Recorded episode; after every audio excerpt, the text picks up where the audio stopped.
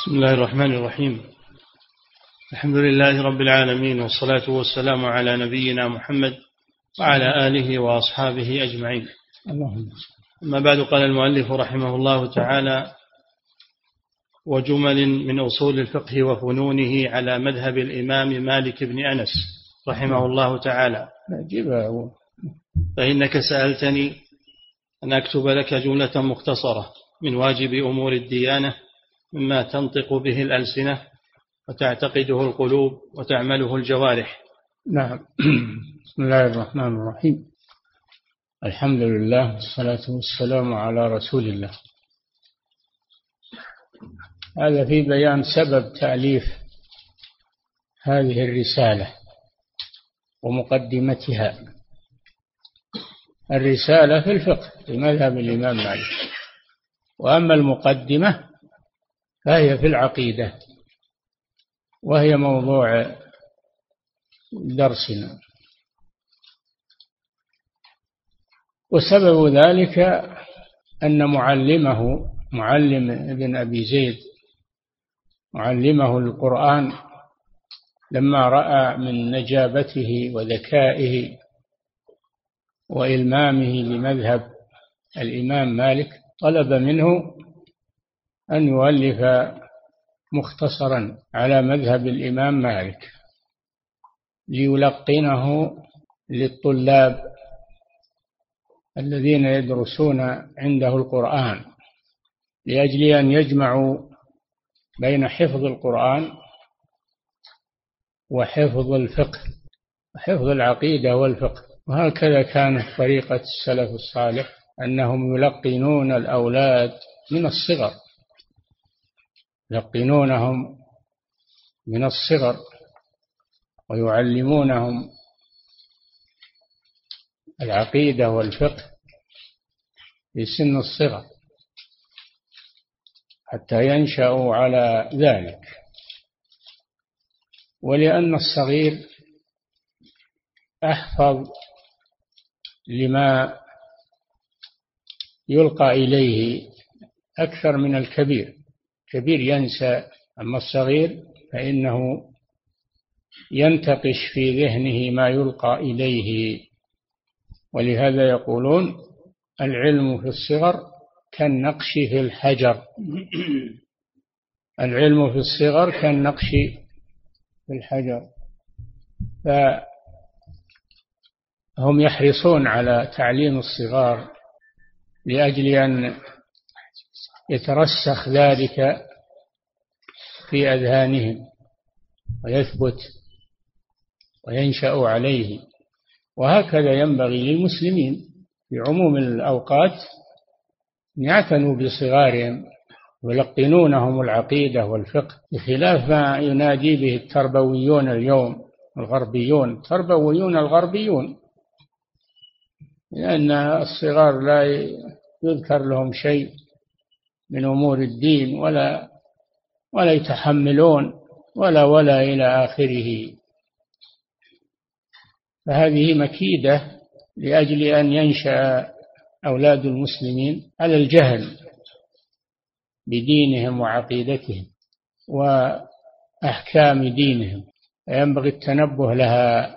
كان إلى عهد قريب المدارس الابتدائية تقرر فيها المختصرات في الفنون ويحفظها الطلاب الصغار تشرح لهم إلى عهد قريب إلى أن جاءت التربية الحديثة فمسخوا مناهج التعليم وجعلوها اسما بلا مسمى. جعلوها مفرغة من مضامينها. عقيدة عندهم اسم العقيدة عندهم اسم الحديث اسم الفقه أسمى فقط وليس فيها شيء. فهذا من الغش لتعليم أولاد المسلمين. نعم. فإنك سألتني أن أكتب لك جملة مختصرة من واجب أمور الديانة مما تنطق به الألسنة وتعتقده القلوب وتعمله الجوارح. نعم لأن الإيمان كما يأتي نطق باللسان واعتقاد بالقلب وعمل بالجوارح فينشأ الصبيان والصغار على هذا على معرفة الإيمان حقيقة الإيمان. نعم. مما تنطق به الألسنة وهو خطاب فإنك سألتني هذا خطاب لمعلمه. نعم. فإنك سألتني أن أكتب لك جملة مختصرة من واجب أمور الديانة مما تنطق به الألسنة وتعتقده القلوب وتعمله الجوارح. شوف مختصرة. هكذا ينبغي أن يلقن الصغار المتون المختصرة كل طلاب العلم المبتدئين ولو كانوا كبارا يلقنون المختصرات أولا تشرح لهم لأنها مدخل إلى العلم. وهي الأصول. ولهذا يقولون من حرم الأصول حرم الوصول. من حرم الأصول المختصرات حرم الوصول إلى العلم النافع. أما أن المبتدي طفلا أو كبيرا يؤتى له بالمجاميع الكبار من مجاميع العلم ويقرأ في البخاري وفي مسلم وفي السنن وفي, وفي هذا ما يصلح. المبتدي يتدرج معه في العلم شيئا فشيئا تفتح له أبواب العلم ويدخلها شيئا فشيئا. أما أن تأتيه بالمطولات والمفصلات فهذا تعب بلا فائدة. وينقطع ولا يأخذ شيئا من العلم لأنه يسير على غير طريق. نعم. جملة مختصرة من واجب أمور الديانة مما تنطق به الألسنة تعتقده القلوب وتعمله الجوارح. كذلك المبتدئون يلقنون ما يجب واجبات فقط ولا يؤتى لهم بالتفريعات والتفصيلات إنما يلقنون الواجب. من أمور دينهم. فإذا ما تجاوزوا مرحلة البداية يتوسع معهم في التعليم وهو ما يسمى بالتخصص. فيبين لهم الأقوال والأدلة والترجيحات. هذا بعد ما يدخل من باب العلم ويحصل على المبادئ يتدرج معهم شيئا فشيئا من الكتب المختصرة إلى الكتب المتوسطة إلى الكتب المطولة. هكذا يكون تعليم العلم النافع.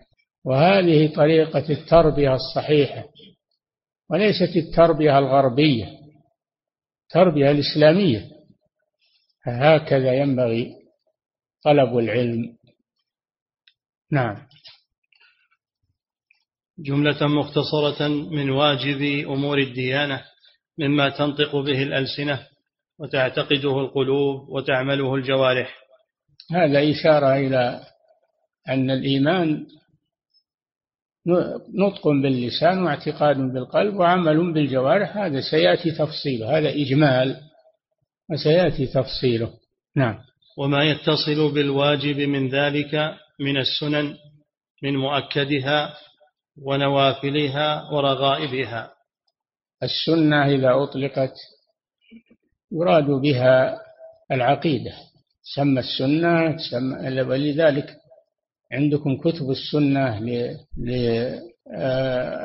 للأئمة القدامى مثل السنة كتاب السنة لعبد الله بن الإمام أحمد كتاب السنة لابن أبي عاصم يسمونها السنة. وكذلك تسمى الإيمان كتب الإيمان مثل كتاب الإيمان لابن مندة يسمونها كتب الإيمان وتسمى كتب العقيدة. فهي بمعنى واحد كتب الإيمان كتب العقيدة كتب السنة. وأما السنة اصطلاح المحدثين السنة في اصطلاح المحدثين فهي ما ورد عن الرسول صلى الله عليه وسلم من قول أو فعل أو تقرير أو صفة فهذه هي السنة عند المحدثين. نعم. من السنن من مؤكدها ونوافلها ورغائبها. نعم والسنن تختلف السنن العامة يعني تختلف منها ما هو واجب. ومنها ما هو مستحب. والمستحب أيضا منه ما هو مؤكد ومنه ما هو دون ذلك. السنن تختلف يعني بعد الواجبات المستحبات تختلف. منها ما هو مؤكد مثل الرواتب مع الفرائض هذه مؤكدة. مثل الوتر صلاة الوتر هذه سنة مؤكدة. مثل صلاة الضحى هذه سنن مؤكدة. وهناك سنن مطلقة. أيضا هناك سنن مقيدة في أوقات مثل دخول المسجد مثل آه، آه، يعني ارتفاع الشمس. صلاة الضحى تبدأ من ارتفاع الشمس هذه مؤقتة. تمتد إلى قبيل الزوال هذه سنة مؤقتة. مؤقتة وسنن مطلقة في جميع الأوقات ما عدا أوقات النهي. السنن تختلف نعم. وشيء من الآداب منها نعم. وجمل من أصول الفقه وفنونه. أصول الفقه هي القواعد. القواعد التي بواسطتها تستنبط الأحكام من الأدلة.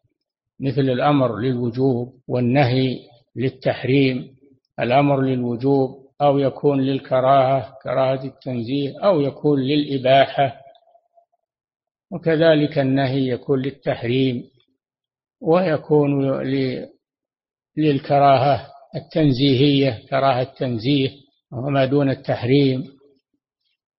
والمباح ما لم يرد طلبه ولا النهي عنه. ما لا يثاب فاعله ولا يعاقب تاركه. مباح. تساوي الطرفين. هذا المباح. هذه من جملة من أصول الفقه. يجب على طالب العلم أن يعرفها. لكن يقولون روحوا للأمهات وللكبار. بدون أنكم تحفظون هذه الأصول وتعرفونها هذا ضياع. هذا يضيع به طالب العلم. لا بد يلقن المبادئ والطرق التي تحصل بها على كل فن. كل فن له قواعد وله أصول. لازم تعرفها. أصول الفقه مثلا أصول الحديث أصول التفسير كل شيء له أصول مدونة مبادئ تدرسها. نعم. وجمل من أصول الفقه وفنونه. على مذهب الإمام مالك بن أنس رحمه الله تعالى. نعم لأن مذهب الإمام مالك بن أنس قد انتشر في المغرب والأندلس. انتشر في المغرب والأندلس وأفريقيا وهو مذهب أهل المدينة أكثر من انتشارا في بقية الأقطار والقيرواني مغربي فهم على مذهب مالك. والأئمة الأربعة رحمهم الله كلهم أهل السنة سواء كنت حنبليا أو شافعيا أو مالكيا أو حنفيا كلهم أهل السنة. وإن اختلفوا في بعض المسائل الاجتهادية لكنهم لم يختلفوا في الأصول والعقائد عقيدتهم واحدة. إيمانهم واحد ما اختلفوا فيها. إنما خلافهم في الأحكام الفقهية الفرعية من واجب ومحرم ومستحب ومكروه ومباح إلى آخره. فهذه هذا هذا الاختلاف لا يوجب بينهم الفرقة ولا يوجب بينهم التهاجر ولا يوجب بينهم كلهم إخوة سواء كنت حنفيا أو مالكيا. أو شافعيا أو حنبليا. هم أهل السنة. يجب يعرف هذا. نعم. على مذهب الإمام مالك بن أنس رحمه الله تعالى وطريقته. وطريقته. ما هو بتحيز للإمام مالك رحمه الله دون غيره من الأئمة لكن لأن أهل المغرب وأهل الوطن المؤلف على مذهب مالك. فيناسب أن يؤلف لهم على مذهب مالك ولهم من باب التعصب. نعم. مع ما سهل سبيل ما أشكل من ذلك من تفسير الراسخين وبيان المتفقهين. نعم يكون هذا المختصر سهلا ميسرا ليس فيه تعقيد يصعب على طلاب العلم فهمه يكون ميسرا وواضحا فالمؤلف ما ما يليق به أن أن يأتي بالألفاظ الغريبة والمعقدة بل يأتي بأسلوب سهل واضح. هكذا طريقة أهل العلم السابقين. تجد مؤلفاتهم سهلة. خلاف المتأخرين تجد مؤلفاتهم في الغالب صعبة ومعقدة. فالعلم يجب أن يسهل ولا يعقد. على طلبة العلم مهما أمكن ذلك. نعم. لما رغبت فيه. نعم. لما رغبت فيه. يخاطب يخاطب معلمه. نعم. لما رغبت فيه من تعليم ذلك للولدان. للولدان شوف للولدان. معلمه طلب منه أن يؤلف هذا المختصر ليلقنه للولدان الصغار.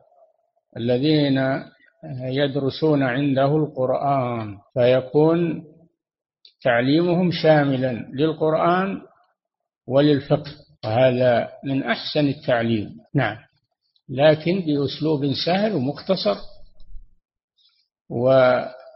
وواضح هكذا. نعم. لما رغبت فيه من تعليم ذلك للولدان كما تعلمهم حروف القرآن. كما أنهم يعلمون القرآن يعلمون الفقه. ولذلك معلمه طلب منه هذا ليجمع بين تعليم القرآن وتعليم الفقه والعقيدة. هذا أحسن التعليم وأتم التعليم. نعم. ليسبق إلى قلوبهم من فهم دين الله وشرائعه. يعني, يعني ليفهموا دين الله وهم صغار. ما يقال اصبروا عليهم لما يكبرون إذا كبروا راحوا ما ما يتعلمون. لكن هم صغار الآن ولا لهم أشغال ولا لهم ما لهم أشغال ولا لهم صوارف تصرفهم. فينبغي أن يستغل وقتهم سنهم تركز فيهم أمور الدين وأمور العقيدة والفقه. أما إذا كبروا انشغلوا صرفوا أو زهدوا في طلب العلم. الصغير ليس مثل الكبير الصغير أقبل للتعليم أقبل للتعليم. نعم. الرسول صلى الله عليه وسلم كان يعلم الصبيان مثل ما يعلم الكبار. يقول لعبد الله بن عباس وكان طفلا صغيرا يا غلام احفظ الله يحفظ احفظ الله تجد يا غلام إني أعلمك كلمات. احفظ الله يحفظ احفظ الله تجده أمامك تعرف إلى الله في الرخاء يعرفك في الشدة. إذا سألت فاسأل الله وإذا استعنت فاستعن بالله. واعلم أن النصر مع الصبر وأن الفرج مع الكرب وأن مع كل عسر يسرا طفل صغير ويقول لعمر بن أبي سلمة وكان ربيبا عنده. لما رآه لما جاء يأكل عند الرسول صلى الله عليه وسلم قال يا غلام سم الله وكل بيمينك وكل مما يليك. قال هذا طفل؟ يعلمها الآداب آداب الأكل سم الله وكل مما بيمينك لا تأكل بيسارك وكل مما يليك لا تأكل مما يلي غيرك. من هو بجانبه. فيعلم الأطفال يعلمون. وهم أقبل للتعليم من الكبار. نعم. ليسبق إلى قلوبهم من فهم دين الله وشرائعه ما ترجى لهم بركته وتحمد لهم عاقبته. نعم لأنهم إذا تعلموا وهم صغار صار العلم مباركا عليهم وأثر فيهم أكثر من الكبار. لأنه نشأ معهم وانغرس في قلوبهم وأذهانهم. ولذلك تجد الأولاد الذين ينشؤون على المحافظة على الصلاة وعلى معرفة أحكام عقيدتهم ودينهم تجدهم أحسن الشباب إذا كبروا. ولكن إذا تركوا وأهملوا صعب تعليمهم بعد ذلك. كما قال الشاعر إن الغصون إذا عدلتها اعتدلت ولا تلين إذا كانت من الخشب. فبادر الطفل وهو غض يمكن أنك تلويه وتعدله. أما الشبه ما تقدر ما تقدر تتصرف فيه هذا الكبير ما تقدر لكن الصغير تقدر توجهه تقدر تعلمه ويقبل ويحفظ أيضا أكثر لأن ذهنه صافي. العلم في الصغر كالنقش في الحجر. نعم. ليسبق إلى قلوبهم من فهم دين الله وشرائعه ما ترجى لهم بركته وتحمد لهم عاقبته. يعني إذا كبروا. نعم. فأجبتك إلى ذلك. أه؟ فأجبتك إلى ذلك لما رجوته لنفسي ولك من ثواب من علم دين الله أو دعا إليه. يقول لشيخه ومعلمه أجبتك إلى ما طلبت وألفت هذه الرسالة ومقدمة ومقدمتها ألفتها. رجاء الثواب لي ولك ثواب من الله لأن من دل على الخير فهو كفاعله فمعلمه يشترك معه في الثواب لأنه هو الذي طلب منه ذلك ووجهه إليه. نعم. واعلم واعلم أن خير القلوب أوعاها للخير. نعم. واعلم أن خير القلوب أوعاها للخير وأرجى القلوب للخير ما لم يسبق الشر إليه. أعلم أن خير القلوب نعم. أوعاها للخير. نعم خير القلوب أوعاها للخير التي تتنبه تتنبه للتعليم النافع. هذه خير القلوب. أما القلب القاسي والقلب الذي لا يقبل التعليم فهذا فهذا محروم وهذا قلب شر هذا دخله الشر. نعم واعلم. واعلم أن خير القلوب أوعاها للخير. أوعاها للخير يعني القلب الذي يقبل تعليم الخير ويستوعبه. هذا من علامات السعادة. نعم. واعلم أن خير القلوب أوعاها للخير وأرجى القلوب للخير ما لم يسبق الشر إليه وأرجى القلوب للخير ما كان خاليا من الشر لم يسبق إليه شر لم يوجه توجيها سيئا لا يسمع الأغاني لا ي... أو في وقتنا الحاضر لا ينشغل. بهذه المحدثات وهذه الآليات التي تجلب الشر من الإذاعات والتلفزيون والإنترنت وغير ذلك من البلاوي التي انفتحت على الناس وصارت بيد الطفل والطفلة بيد كل أحد مشغول بها يعرض فيها الشر يعرض فيها الفحش يعرض فيها الملاهي كل شر. هذه وسائل شر. سبقت إلى قلوب الشباب فلا يمكن بعد ذلك صرف الشباب عنها. لكن لو منعت منهم في الأول لو منعت منهم في الأول صارت قلوبهم قابلة للخير خالية من الشر. يجب التنبه لهذه الأمور. نعم. وأولى ما وأولى ما عني به الناصحون. ورغب نعم. في وأولى يظل واعلم أن خير القلوب أوعاها للخير وأرجى القلوب للخير. ولا يكون واعيا للخير إلا إذا سلم من وسائل الشر. من وسائل الشر. نعم. واعلم أن خير القلوب أوعاها للخير وأرجى القلوب للخير. ما لم يسبق ما لم يسبق الشر إليه. وهذه المصيبة. إذا سبق الشر إليه صعب انتزاعه من القلب.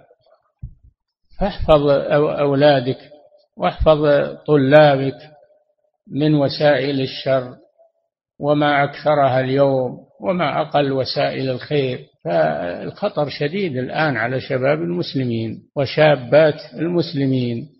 خطر شديد جدا لأن وسائل الشر الآن هي التي انتشرت وصارت بأيديهم. نعم. وأرجى القلوب للخير ما لم يسبق الشر إليه. وأولى ما عني به الناصحون ورغب في أجرها الراغبون إيصال الخير إلى قلوب أولاد المؤمنين. نعم أولى ما يعمله الناصحون والمعلمون والدعاة إلى الله أن يعتنوا بشباب المسلمين أن يعتنوا بشباب المسلمين ويوجهوهم الوجهة السليمة ويبعدوا عنهم المشاحنات والمشاجرات والحزبيات ومدح فلان وذم فلان. يبعدون عنهم هذه الأمور التي شغلت أكثر الشباب اليوم. إيش تقول بفلان وش تقول بفلان؟ أنت من تلاميذ فلان ولا من تلاميذ فلان؟ ويلا هذا شغلهم الآن. هذا ما يصلح يا عباد الله. يجب أن أن المعلمين يخلصون في تعليم أبنائهم ويبعدوهم عن هذه المشاحنات والمشاجرات والفتن والاختلافات. ووجهوهم طريقا واحدا طريق أهل العلم طريق السلف الصالح ونشئوهم عليه. هذا الواجب. وهذا الذي يدعو إلى الله حقيقة وهذا الذي يعلم التعليم النافع. أما اللي يعلم هذه الأمور وهذه المشاحنات وهذه المشاجرات فهذا فتنة. هذا فتنة وما أكثر من يقومون بهذا في المدارس وغيرها. تجد همهم وش تقول بفلان وش تقول لا ت... احذر من فلان لا تجلس مع فلان لا ت... طيب أنت ما مسكت شيء الحين ما مسكت شيء من العلم والبصيرة حتى هو يعرف هو يعرف فيما بعد. يعرف الناصح من غير الناصح. يعرف الطريق الصحيح من غير الطريق الصحيح. نعم. وأولى ما عني به الناصحون ورغب في أجره الراغبون. إيصال الخير إلى قلوب أولاد المؤمنين. هكذا يجب أن يكون المعلم والداعية إلى الله أن يكون قصده إيصال الخير إلى قلوب المؤمنين. ولا يشغلهم بالخلافات وبالمشاجرات كما ذكرنا مما هو منتشر اليوم في شباب المسلمين ولا حول ولا قوة إلا بالله. نعم. وأولى ما عني به الناصحون ورغب في أجره الراغبون إيصال الخير إلى قلوب أولاد المؤمنين.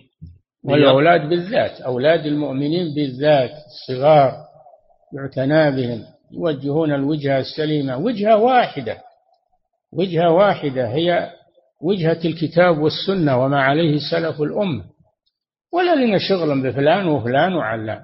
علينا من هذا الطريق هذا. نعتني به وننشئ شبابنا عليه. نعم.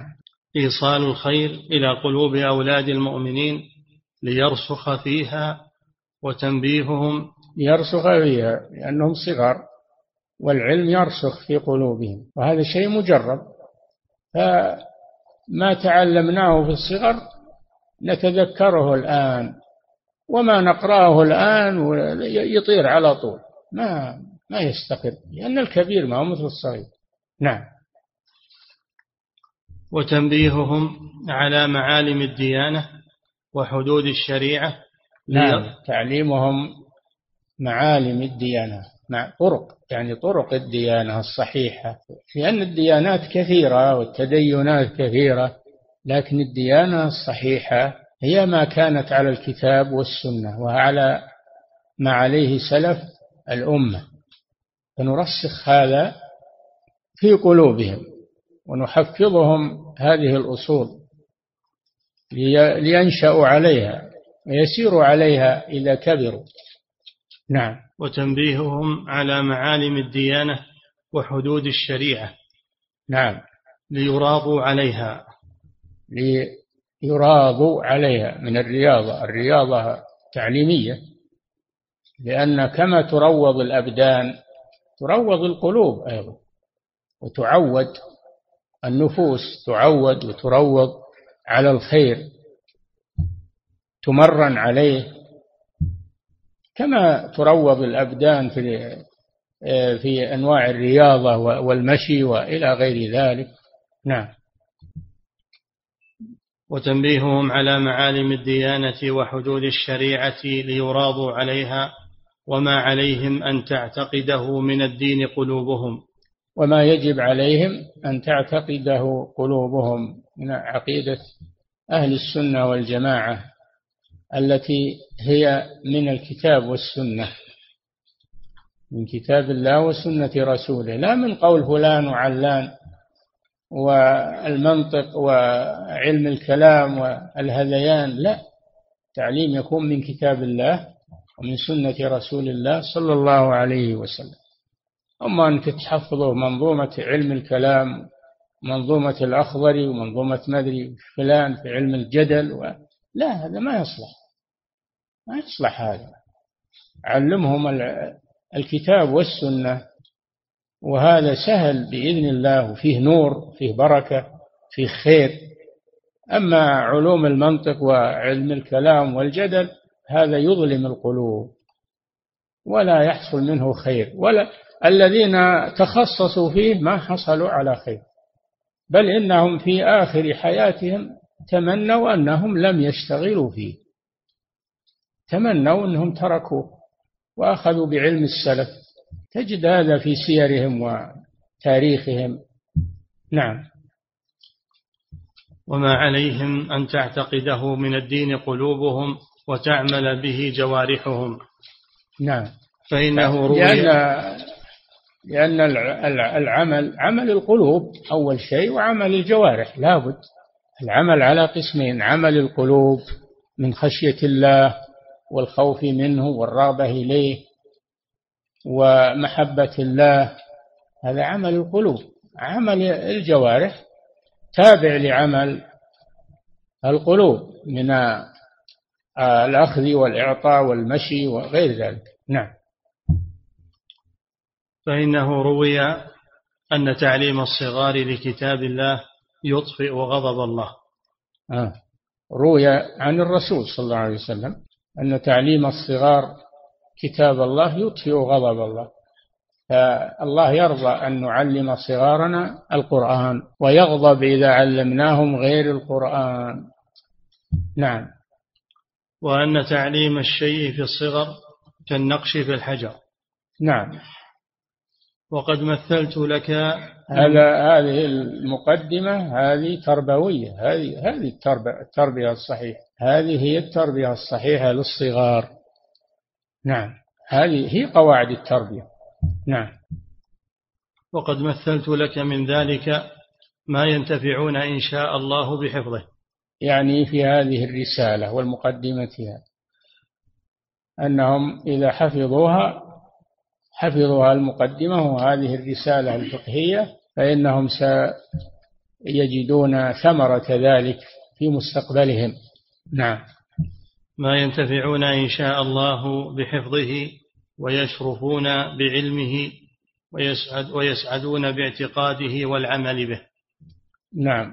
وقد جاء أن يؤمروا بالصلاة لسبع سنين جاء في الحديث الصحيح قوله صلى الله عليه وسلم مروا أولادكم أولادكم الصغار لسبع سنين مروهم مجرد أمر مروا أولادكم بالصلاة لسبع سنين لأن ابن سبع ميز وعرف. واضربوهم عليها لعشر إذا تكاسلوا عنها وهم في سن العاشرة لأنه إما مراهق وإما قد بلغ فيضرب عليها. أما الطفل الصغير إذا ترك لا يضرب. لأنه ما ما وجب عليه شيء لكن يربى تربية فقط. أما إذا بلغ العشر إذا ترك شيئا من أمور الدين يجب عقوبته وضربه اضربوهم عليها لعشر. أيضا فرقوا بينهم في المضاجع. لا تتركوهم ينام بعضهم إلى جنب بعض. خشية من الافتتان ودب دبيب الشهوة بينهم والشيطان يزين لهم ذلك. يعني يعني ذكورا وإناثا. الذكور حتى الذكور مع الذكور ما يتركون ينام بعضهم إلى جانب بعض. والبنت مع البنت ما يترك تنام مع مع مع البنت مباشرة. والولد مع البنت أشد الذكر مع البنت أشد فيفرق بينهم في المضاجع خشية الفتنة. الأولاد يلاحظون ولا يهملون. من هو اليوم اللي يسأل عن منام عياله؟ وكيفية فرشهم ويتفقدهم؟ والله ما أظن إلا القليل. ما ي... ولا يهمهم هذا. بل إنهم ما ينامون يسهرون الليل كله. على قيل وقال وضحك ومزح وما أشبه ذلك. هذه تربية ذي كيف يبي يطلع هذا الصغير؟ يبي ينشأ شريرا لأنه لم يربى على على الطاعة وعلى العبادة ولم يتدرج معه في الأمر. بل إنه مهمل. إنه مهمل. كيف ترجو ممن أهملته أن يعتدل في فيما بعد ذلك؟ أيضا إذا إنك تمشيت معه من الصغر سهل عليك وانقاد لك لكن إذا تركته حتى يكبر وأردت أن تعلمه تعجز عن ذلك. نعم. وقد جاء أن يؤمروا بالصلاة لسبع سنين ويضرب عليها لعشر ويفرق بينهم في المضاجع. نعم ثلاث مسائل. ثلاث مسائل مهمة. يؤمر بالصلاة. مجرد أمر لأجل أن يعتادوها وتصح منهم تكون نافلة تكون نافلة لهم. وإذا تركوها ما يضربون لأنهم لم يتركوا واجبا. ما تركوا واجبا في حقهم. إذا بلغوا العشر يضربون على تركها لأنهم إما أن يكونوا قد بلغوا أو يكونون مراهقين قريب من البلوغ فيعاقبون إذا تركوا الواجب. نعم. وإذا بلغوا العشر أيضا يخشى عليهم من الشهوة فيفرق بينهم في المضاجع. نعم. فكذلك ينبغي أن يعلموا ما فرض الله على العباد. نعم. من قول وعمل قبل بلوغهم. نعم ما يقال هذا الصغير. يعلمون الواجب والمستحب والمحرم والمكروه لأجل أن يتربوا على معرفة ذلك وينغرس في قلوبهم. نعم يصاحبهم من الصغر. نعم. وكذلك ينبغي أن يعلموا ما فرض الله على العباد من قول وعمل قبل بلوغهم يعني ما يقتصر على أمرهم بالصلاة وعلى تفريق بينهم في المضاجع وضرب من من ترك الواجب منهم ما يقتصر على ذلك بل يعلمون أيضا بقية أمور الدين. يعلمون بقية أمور الدين من الحلال والحرام والأخلاق الطيبة والأخلاق السيئة بطريقة مختصرة. طريقة مختصرة يعطون نماذج. من أمور الدين والآداب والأخلاق. نعم. وكذلك ينبغي أن يعلموا ما فرض الله على العباد من قول وعمل قبل بلوغهم. وينهون عن القول المحرم والشتم والسباب والغيبة والنميمة. ينهون عن ذلك. وكذلك الفعل المحرم مثل السرقة وأخذ أموال الناس إلى والخيانة. ينهون عن ذلك يربون على هذا. نعم. ليأتي عليهم البلوغ وقد تمكن ذلك من قلوبهم. نعم هذه النتيجة من تربية الذين دون البلوغ. أنهم إذا جاءهم البلوغ وهم قد ربوا على هذه الفضائل سهل قيادهم واستمروا على على هذه آه، على هذه المعلومات الصحيحة القيمة استمروا عليها ونمت عندهم وزادت. نعم لأنه مثل الغرس الغرس ينمو شيئا فشيئا ويكبر ويثمر فيما بعد. نعم. ليأتي عليهم البلوغ وقد تمكن ذلك من قلوبهم وسكنت إليه أنفسهم وأنست بما يعملون به من ذلك جوارحهم. نعم هذه والله هي التربية الصحيحة. نعم. وقد فرض الله سبحانه على القلب عملا من الاعتقادات. يكفي. نعم. حنا لو أخذنا أصول تربيتنا من ديننا ولا نأخذها من الغرب ومن تربية الغرب لأنها لا خير فيها. نترك ما هو خير إلى ما هو شر. هذا لا يجوز. هذا غش للمسلمين. نعم. فضيلة الشيخ وفقكم الله. يقول هل إذا بدأت في حفظ المتون التأصيلية في طلب العلم لوحدي ثم بعد ذلك أحضر لدى فضيلة العلماء لطلب العلم هل هذا الفعل صحيح؟ لا ما هو صحيح واجب أنك تبدأ بالحفظ والدراسة على العلماء. ما تعدى شيء إلا وقد فهمته. أما مجرد الحفظ بدون فهم هذا ما, ما, ما يفيد شيء. نعم. فضيلة الشيخ وفقكم الله. يقول هل هناك كتب مقترحة يبتدئ بها طالب العلم المبتدئ من سائر الفنون؟ مختصرات. المختصرات نثرا ونظما موجودة وكثيرة في كل فن من الفنون. ولكن ما هو الشأن في وجود الكتب والمختصرات؟ الشأن في وجود المعلمين المعلمين العلماء. هذا هو الشأن. نعم. فضيلة الشيخ وفقكم الله. يقول إذا قمت بتعليم الصغار إذا قمت بتعليم الصغار من كتاب مختصر للمبتدئين على مذهب معين والشارح له يرجح خلاف ما عليه أهل المذهب فهل يترك الصغار يعملون على ما في هذا المختصر؟ المختصر ليس فيه ترجيح. كيف يكون مختصر فيه ترجيح؟ هذا في المطولات ترجيح. أما المختصر قول واحد يذكر قول واحد فقط ولا تذكر الأقوال. هذا يترك إلى ما بعد. نعم.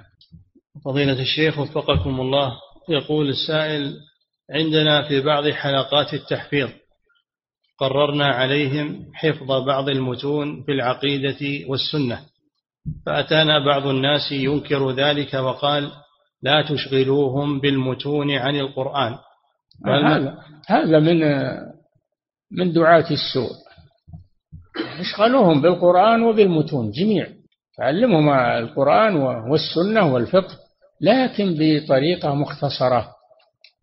طريقة مختصرة أصول صحيحة يحفظونها وتشرح لهم مبسطة.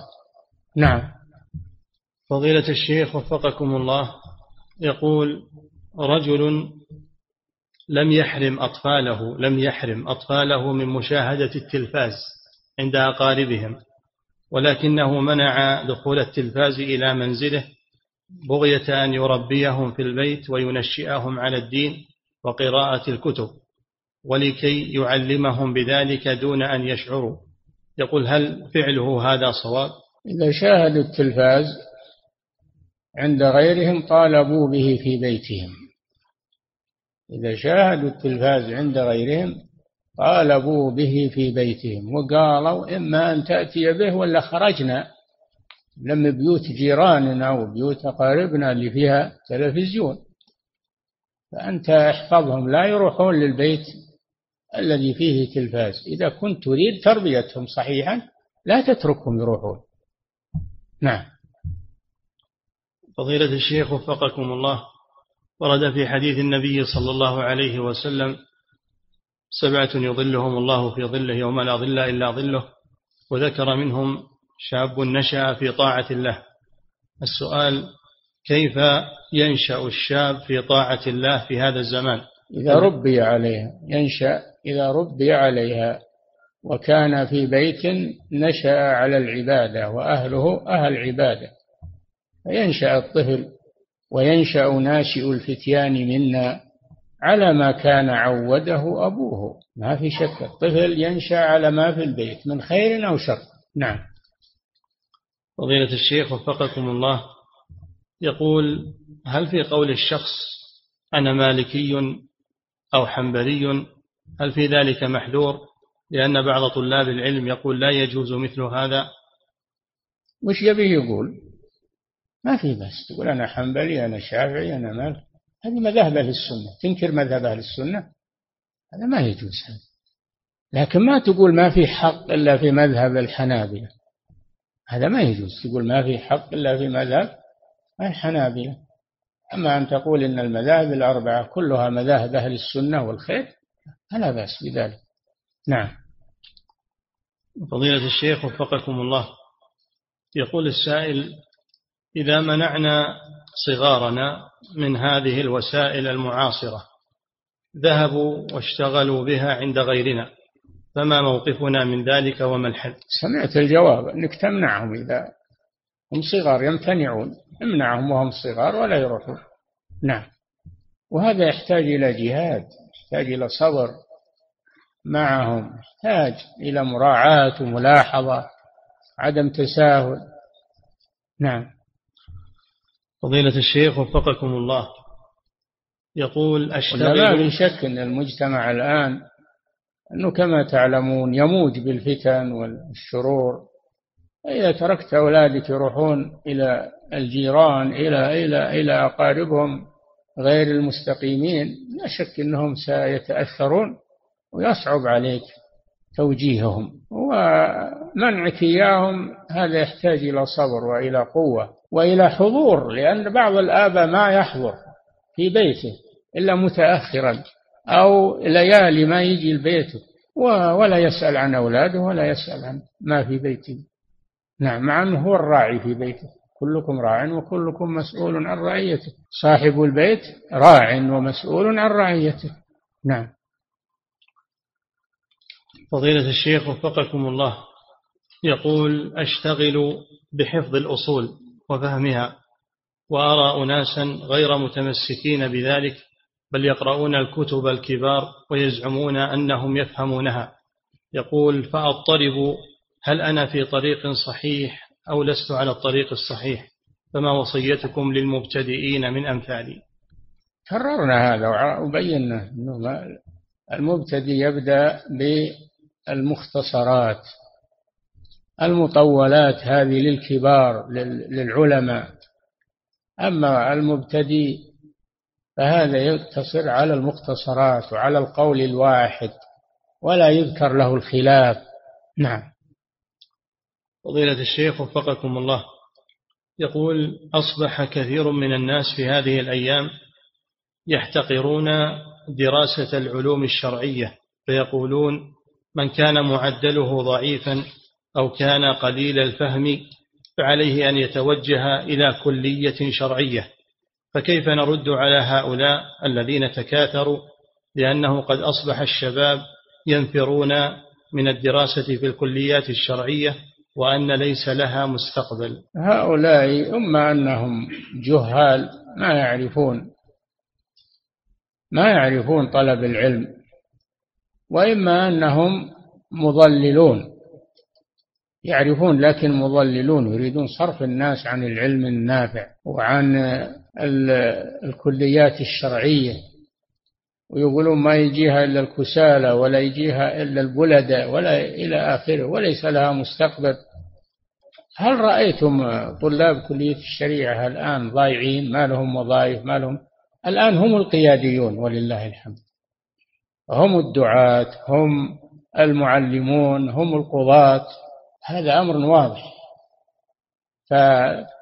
فطالب العلم الشرعي أو طالب العلوم الشرعية الآن ولله الحمد في عز ورفعة ما وصلنا إلى درجة أن طالب العلم الشرعي ما له مجال في المجتمع. هذا في غير مجتمع المسلمين.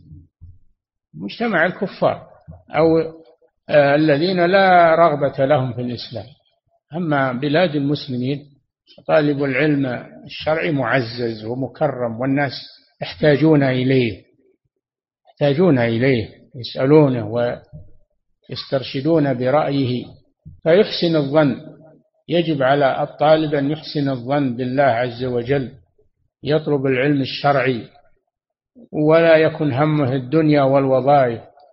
ومن يتق الله يجعل له مخرجا ويرزقه من حيث لا يحتسب. ومن يتوكل على الله فهو حسبه.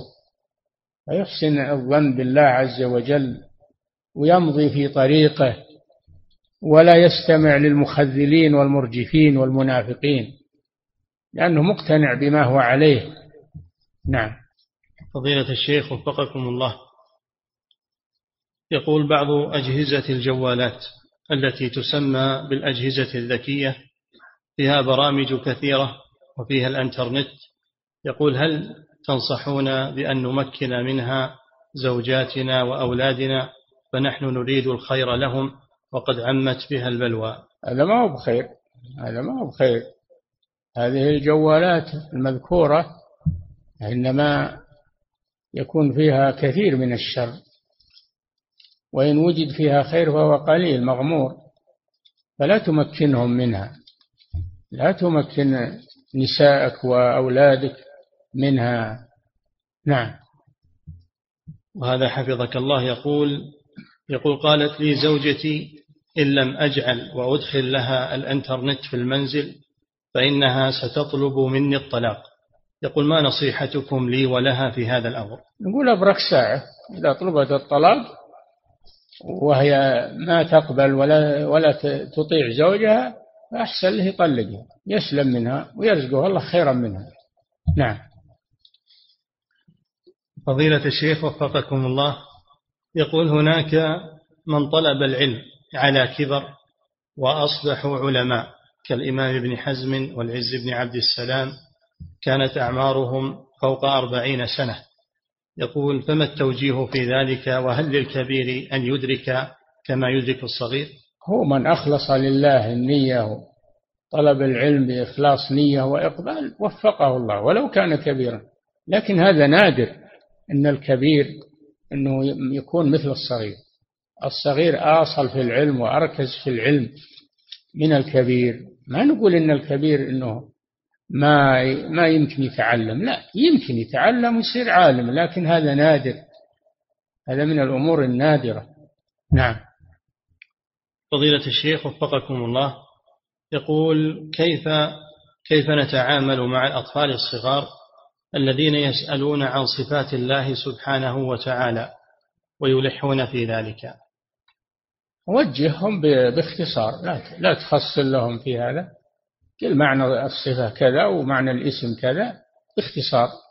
نعم. فضيلة الشيخ وفقكم الله يقول أشكل علي كلام للإمام أحمد رحمه الله حيث قال في وصف أهل السنة والجماعة ليسوا أصحاب قياس ولا رأي. لأن القياس في الدين باطل. إيه القياس الباطل ما هو القياس الصحيح. القياس عند الأصوليين إلحاق فرع بأصل بالحكم لعلة جامعة. هذا قياس صحيح. هذا قياس صحيح. وأما القياس الباطل هو هو الذي أول من قاس إبليس القياس الباطل. قال أنا خير منه خلقتني من نار وخلقته من طين. فهو قاس أصله أنه خير من أصل آدم وهو قياس باطل. فهذا المراد القياس الباطل لا القياس الصحيح. نعم. فضيلة الشيخ وفقكم الله. يقول كيف نجمع بين عدم التحذير من المخالفين وبين بيان الصراط المستقيم؟ الرسول صلى الله عليه وسلم كان بشيرا ونذيرا. كيف إيش؟ كيف نجمع بين عدم التحذير من المخالفين وبيان الصراط المستقيم؟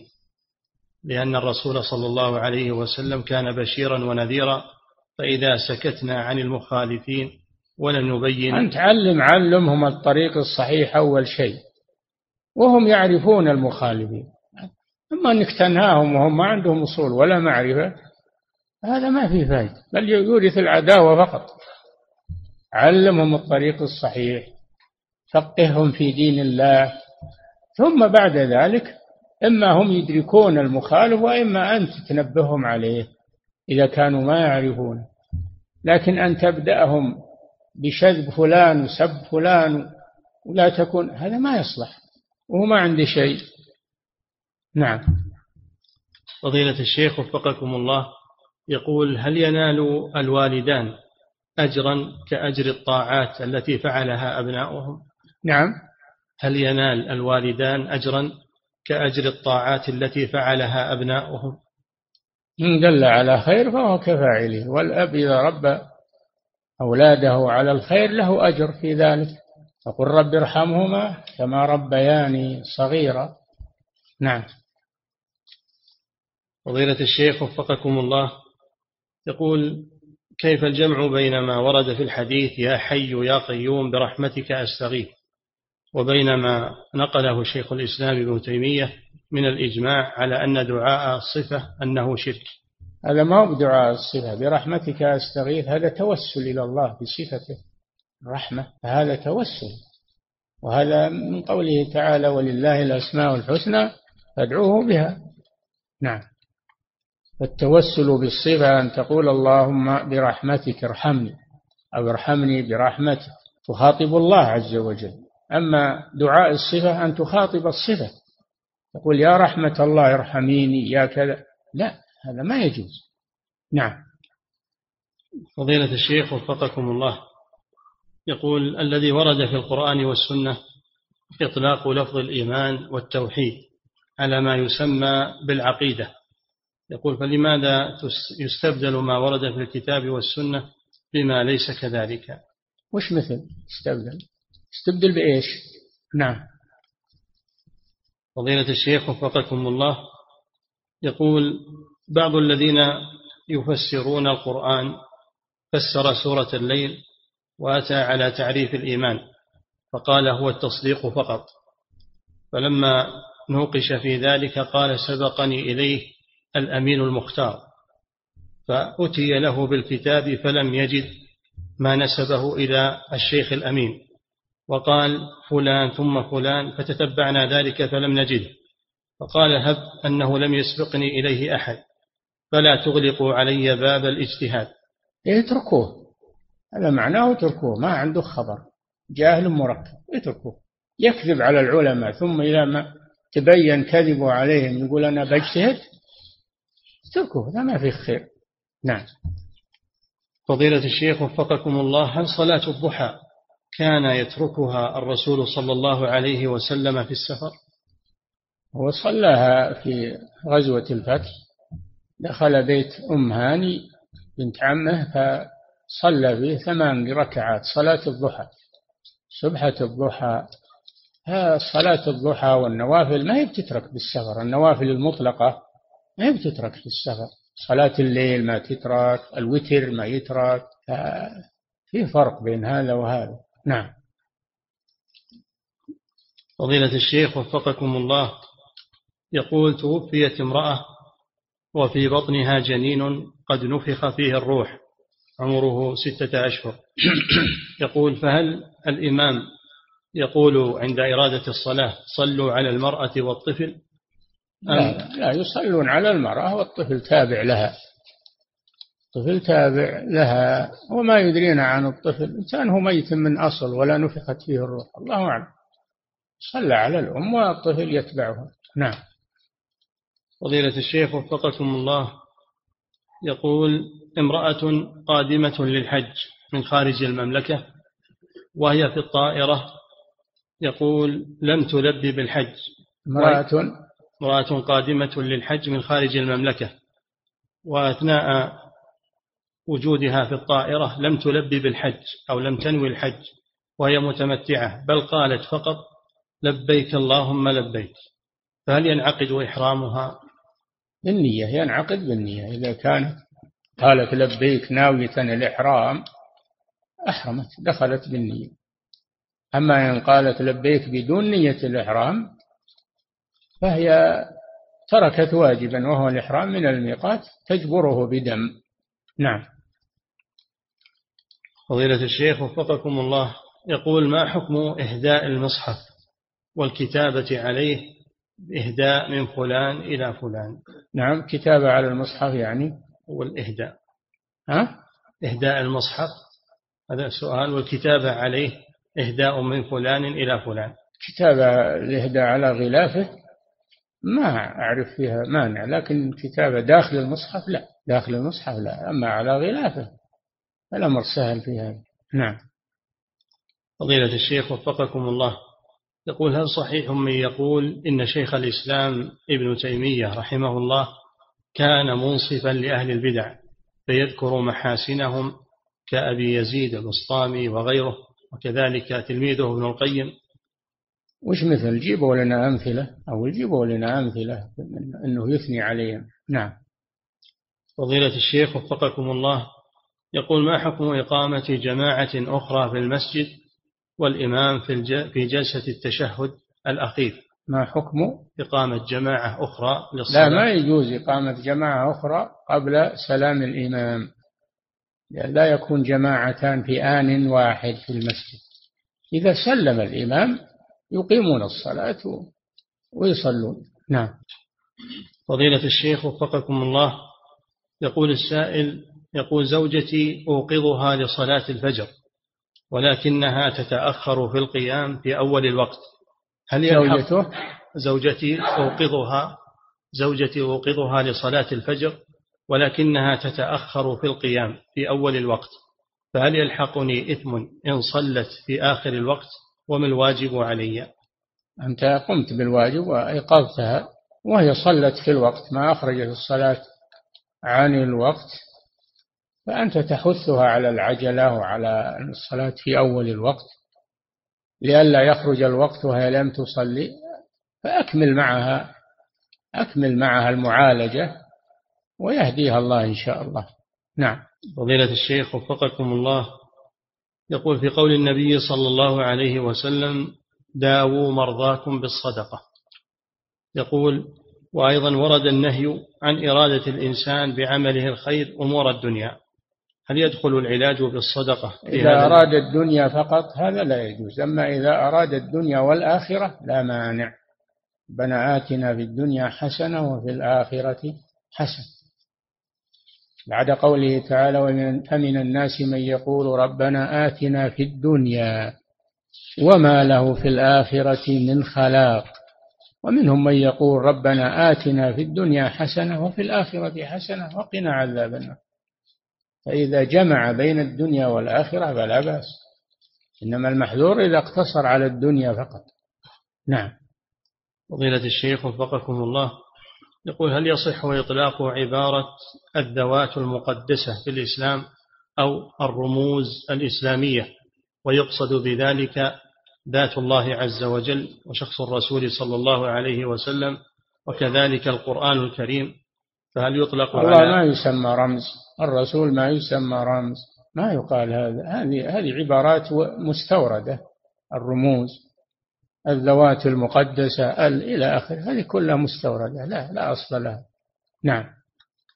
فضيلة الشيخ وفقكم الله. يقول هل صلاة أربع ركعات قبل العصر هي من سنن الرواتب؟ لا هذا مطلق. نفل مطلق. ما من الرواتب. نعم. العصر ليس لها راتبة لا قبلها ولا بعدها. أما أن يصلى قبلها أربعا هذا ورد في الحديث الصحيح بنى الله له بيتا في الجنة لكنه من النفل المطلق. نعم. فضيلة الشيخ وفقكم الله. يقول يقول السائل تأتيني وساوس إذا كبرت للصلاة لأنني قد قطعت النية أو أنني أصلي لغير الله فأقوم بقطع الصلاة وأكبر مرة أخرى. يقول ما نصيحتكم لي في ذلك؟ نصيحتنا أن تنتهي عن هذا وتترك هذا الوسواس. هذا وسواس من الشيطان. فاتركه وارفضه وأقبل على صلاتك. ولا تلتفت لي إنك ما كبرت إنك ما فعل ما انت على وضوء إنك انتقض وضوءك. اتركها الوساوس هذه. ارفضها رفضا تاما. نعم. فضيلة الشيخ وفقكم الله يقول من استيقظ لصلاة الفجر قبل شروق الشمس بوقت قصير وهو على جنابة والجو والجو بارد يقول هل له أن يتيمم أم عليه أن ينتظر حتى تطلع الشمس فيغتسل؟ سخن الماء يسخن الماء كهرب ولا حطب ويغتسل ويصلي ولو خرج الوقت لأنه يشتغل لأنه يشتغل بالشرط. فإذا خرج الوقت وهو يشتغل بالشرط فلا حرج عليه. نعم. فضيلة الشيخ وفقكم الله يقول المصليات التي تكون في المدارس وفي المباني الحكومية أه؟ المصليات التي تكون في المدارس أو في سائر المباني الحكومية هل يجوز البيع فيها؟ هذه ليست مساجد هذه مصليات مصليات وليست مساجد لا تأخذ أحكام المساجد نعم فضيلة الشيخ وفقكم الله يقول هل المسعر من أسماء الله سبحانه لا يخبر عنه أي يخبر عنه بأنه هو المسعر يعني هو الذي هو الذي يغلي قيام الأشياء ويرخصها أما أن يكون من أسماء الله لا. نعم. لأنه ليس فيه مدح. نعم. فضيلة الشيخ وفقكم الله. يقول إمام إمام صلى بنا صلاة المغرب وقد تقدم على المأمومين بصفين من نعم. موقف إمام صلى بنا صلاة المغرب وقد تقدم على المأمومين بصفين من موقف المأمومين. يقول فما حكم ذلك؟ ما ما في بأس الصلاة صحيحة لكن الأفضل أن يكون قريبا من الصف. هذا هو الأفضل. إلا إذا كان هناك سبب لبعده. إذا كان هناك سبب لبعد الإمام فلا بأس. أما إذا كان ما في سبب فيكره أنه يبعد عنه يكون قريبا منه نعم. فضيلة الشيخ وفقكم الله. يقول هل حديث الطواف بالبيت صلاة إلا أن الله أباح فيه الكلام؟ يقول هل هو حديث ثابت؟ هو الصحيح أنه موقوف على ابن عباس. موقوف. لكن قالوا هو موقوف بمعنى المرفوع لأن الإخبار بأن الطواف صلاة هذا لا لا مجال للاجتهاد فيه. فهو من كلام الرسول صلى الله عليه وسلم. ما أحد يقول غير الرسول الطواف بالبيت صلاة إلا الرسول. فيكون موقوفا بما بمثابة المرفوع إلى الرسول صلى الله عليه وسلم. نعم. من حيث السند هو موقوف من حيث المعنى هو مرفوع. نعم. فضيلة الشيخ وفقكم الله. يقول هل يجوز السفر بالمصحف إلى بلاد الكفار في هذه الأيام؟ إذا كان يأمن عليه ولا يأخذه الكفار ولا يأمن عليه ويستعمله هو أو إخوانه من المسلمين هناك لا بأس. نعم. فضيلة الشيخ وفقكم الله يقول رجل كان يتعاطى الحشيش ثم تركه وقال هي علي يعني الحشيش تحرم تحرم علي كأمي. يقول هل هذا فيه كفارة يمين أو كفارة ظهار؟ هو فعل الحشيش استعمل الحشيش بعد ذلك. إذا كان استعمل الحشيش بعد ذلك يكون عليه كفارة يمين.